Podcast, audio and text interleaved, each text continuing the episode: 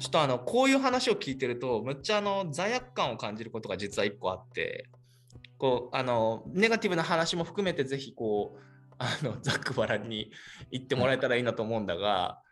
こうアフターデジタルみたいな本とか例えば今回のグロースモデル UX グロースモデルとかでこう一定またこう世の中にバンって打ち出しちゃうじゃないですか。はい、で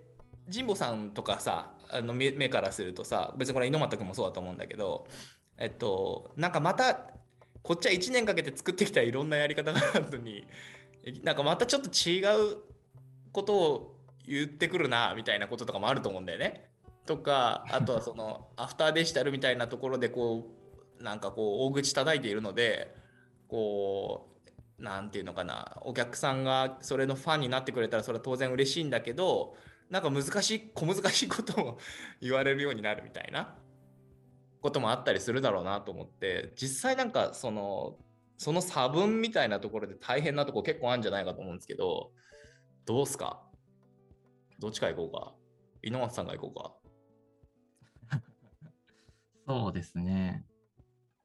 いいっすよ。あの言いにくいこととかも含めてこうそういうのが言えるといいなと思ってたんで。なんかまあぶっちゃけたところで言えば、まあ、確かにそのお客今の既存の、まあ、お客様とかが、UX やりたいですとか、うん、思なんかそんなにこう思ってないみたいなところもありますし、なんか、アフデジにはに感銘を受けてますみたいになった、うん、ととって あの既存の業務のところでじゃあなんか UX やりたいですってなるかっていうとそうでもなかったりとか、まあ、結構帰りはあるなとは思ってはいるんですが、うんうんうんと、なんていうんでしょう、まあ、個人的な思いとしては、そのアフデアフデジがその刊行された時とかに、うん、なんていうか、勝手に作マネの方法論、作マネの方法論で育って、アフデジはアフデジですみたいなのって、絶対ど、どこかで帰りが起きすぎると気持ち悪いよなとは思っていて、なるべく、なん。ていうん。でしょう、アフデジとかで使ってる言葉とかは全然ないにしろ、実は中身の構造とかエッセンスは、作マネの方法論とかにも落ちているみたいなとこを、うんと、目指していかなきゃな、みたいなふうには思っていて、で、それはジムアットさんと言ってた時にもずっと伝えていたし、ジモさんもそれを思ってくれてはいたっていう感じにはなっているので、多分 UX グロスモデル刊行されましたけど、あの中で言ってる方法論も、まあ、なるべく作マネの今の方法論とかとつなぎ込むようには、うんと、今頑張れる範囲内ではできているのかなとは思ってはいます。なるほどね。なんかあの、猪俣君とかとはさ、定期的にミーティング持ったりしてるけどさ、俺が。はい。はい、なんかやっぱその中で積極的にこう質問してくれたり、この本読み込んだ上で、これってちょっとどういうことなんですか？とか、こういうふうなことが起きるんですけど、どう思いますか？とか、はい、聞いてくれてるのは、なんかこう、今更ながらこう、多分そっちにフィードバックをかけてくれてるんだろうなと思うと、大変ありがたい話だなって思っておるよっていう感じだね。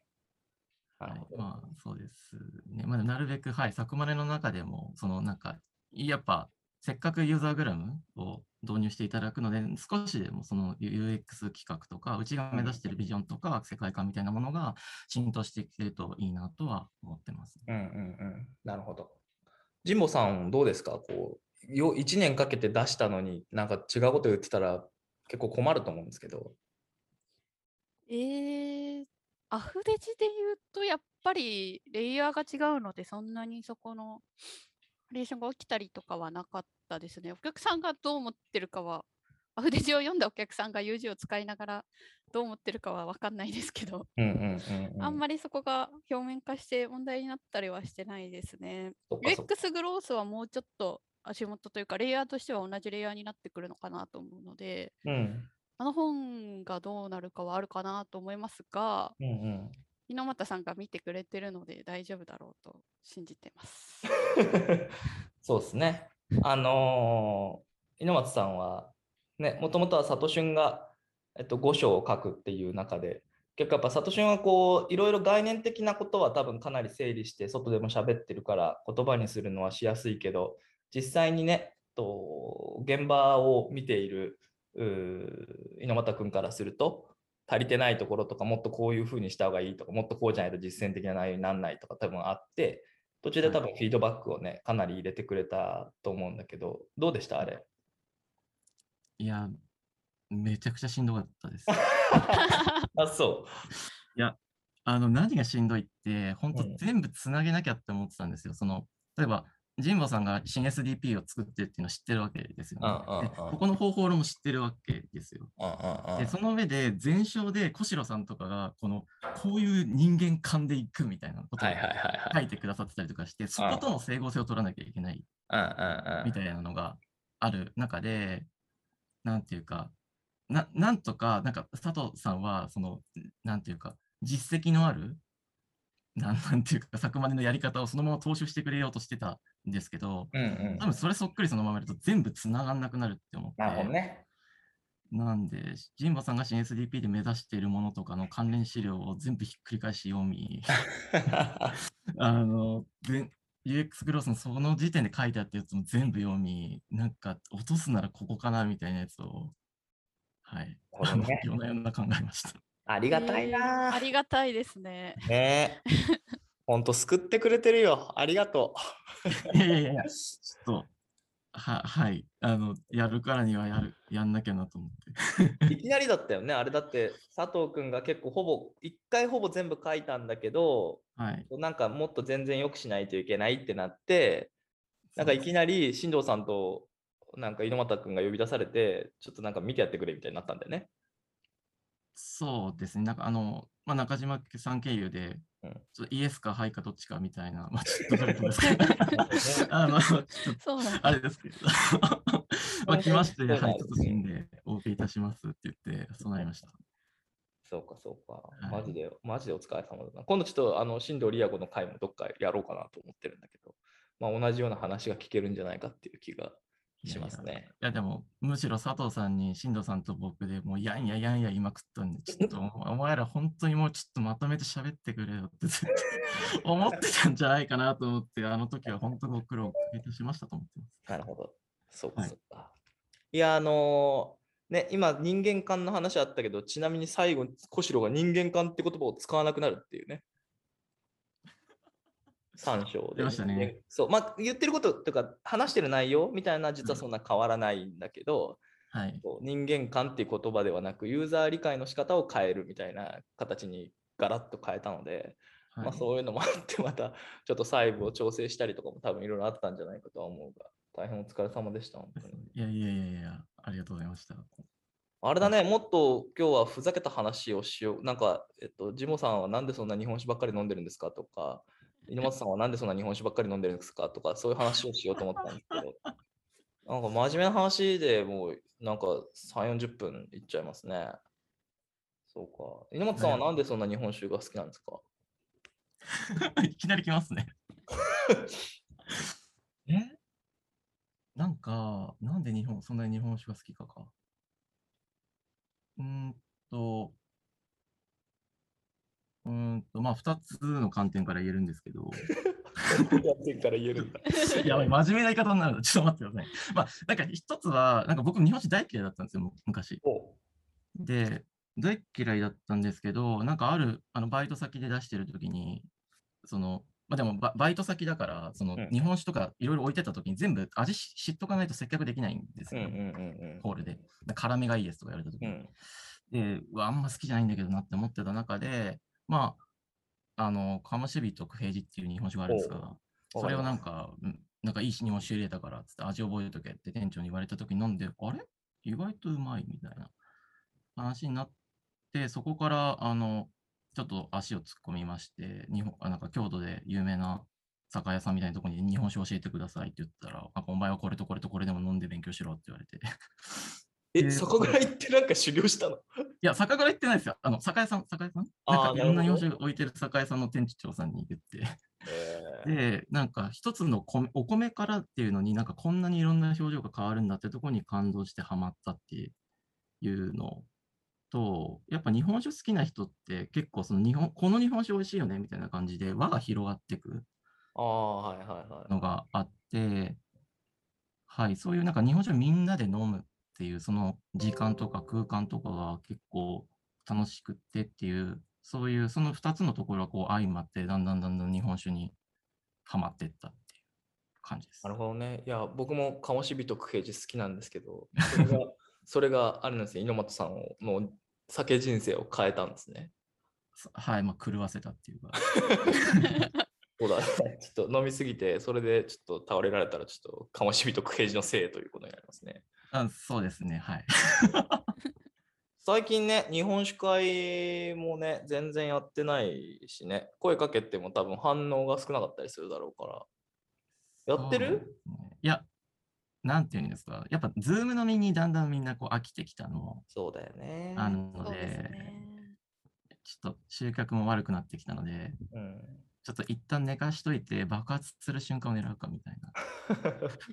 まあね、前やってた日本酒会だとね、そのどっか部屋借りて、こそうです、そうです。う、猪俣君がね、持ってきてくれてね、お酒ね。で、そのおすすめのお酒を説明してもらいながら飲むみたいなやってたもんね。あやってましたね。いや、やりたいですね。はい、やりたいです、早く。あれですよね、あのーこんなこと言うのもなんなんですけど、神保さんは、なんか結構俺も初めそういうイメージだったんだけど、こう、おおとなしいというか、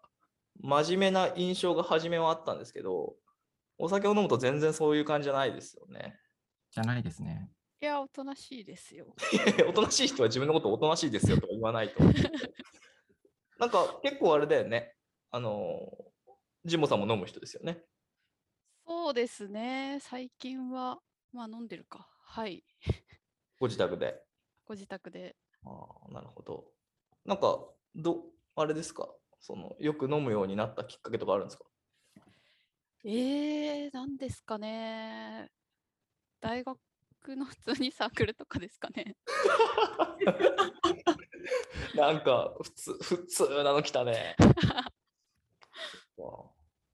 僕あれなんですよ。あの、こんなこと言うのもちょっと良くないかもしれないですけど、もう時効だと思うんで言うんですけど、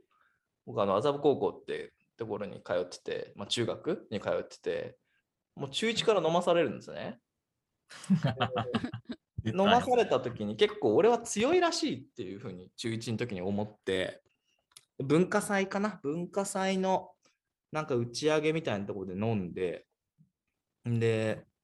あら中2か文化祭で5月だから。んでそこで飲み始めたらなんかこうおめつええなみたいになってうっすとか言っはてむっちゃ飲んでて渋谷の公園でなんであの今考えたらおかしいなと思うんだけどイーチコストレートとウイスキーとかをこう交互に飲んだりしたら、いやお酒をそういうふうに飲み始めて3回目ぐらいだったん3、4回目の飲み会だったんだね。そしたら、あの、あの、気づいたら、こう、駅員さんに、あ、どいてくださいって言われて、えっ？て思って、あ、すいませんとか言ってどいたら、渋谷駅のシャッターがガラガラガラガラって閉まっていって、え？っと思って携帯見たら1時半着信30件ってなってて あのあのすごい親にあの電話かけて、すいません、今渋谷にいますって言って、もう生きてるならいいと言われ、朝帰って謝るっていうことがあったんですが、それからだいぶやっぱあの壊れていきましたね、僕はね。はい、すいません、なんか自分の話して。いや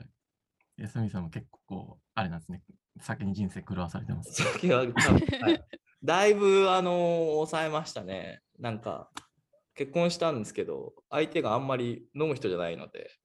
あ、そうなんですね。そう、そうするとやっぱね、やっぱり家ではなんかそんなに飲まなくなるね。あと飲むとすごいいびきかくんでね、ちょっと、はい、そういう感じですが。全然関係ない話しちゃいましたね。あと最後に、そう最近とサクサクセスマネジメントはい。中ってこう、どうやってコミュニケーションしてんのかなとかって、ちょっともしかしたら他のところの参考にもなるかもとか思い。なんか朝喋ってる？私喋ってます。喋ってます。何あれ？え、なんていうか、えっと、ま、場としては雑談の場です。朝？はい。朝9、ん ?9 時から9時15分まで。えー、でも何人で喋るの？4、5人ですね。あ、シャッフルしていく感じ？はい、シャッフルしてます。へえ。え、で、その15分どういう感じで使うの？なんか、まあ、一応、そのファシ、ファシリテーターじゃないですけど、場を回す役が決まってて、うんうん。その人が、なんかこう、今日この話しようよって持ち込むこともあれば、なんかその場の雰囲気で、こう、なんか最近どう？みたいなえー感じで会話を広げることもあるんですけど、まあうんなんかそこら辺のスタイルは回す人によりけりですね。うーんなるほどね。あ、じゃあなんかみんながそれぞれ15分、まあ3、4人とか4、5人だったらまあね、1人3分か4分ぐらいは喋る時間あるから、それをなんか適当にだお題に合わせて回して喋って、相手のこと知るみたいな感じか。あ、そんな感じです。いいっすね。ねねって。だだいたいジンボさんはなんか、いやー、9月も終わりですねとかつって始まるって。ななんだそれ。そうですか？え？まあでも言いそうなイメージはあるね、確かに。そうそう。いや、なんなか、なんで始まったのそれ？結構すぐ始まりましたよね。確かコロナでリモートワークになって。そうですね。なんか、まあ、多分そそれの意味合いとしては、まあ、一つはそのコミュニケーションが減るから、やっぱりっん。ていうのがあるっていうのと、もう一個は、あの、ちゃんと9時に起きろよっていう。ああー、面白いね。なるほど。コミュニケーションがあれなのと、まあね、コロナでリモートワークになったらみんな結構バラバラに、ね、こう、勝手なペースであれしちゃう可能性もあるから、まあちょっとそういう、あの、なんていうんですか、守りの一手みたいな意味合いも含めて、はい。そういうふうになってると。あーはいあと、本当に一人で、なんでしょう、お客さん対担当してる人とかで、なんか起きてないみたいなのとかの事故は防げますよね。ああ、本当そうだねす。ねうん、正しい正しい。なるほど。面白い。そうか。結構ね、そういうのは本当になんか他の部署とかでも真似してもらえるともしかしたらいい話なのかもしれないね。はい。ありがとうございます。ありがとうございます。だいたい今日はこんなところかなと思うので、えっ、と、はい。今日のおポッドキャストビビットマガジンを終了したいと思います。ゲストは、えー、神保さんと猪俣君でした。ありがとうございました。ありがとうございましありがとうございましたた。はい。ではまた。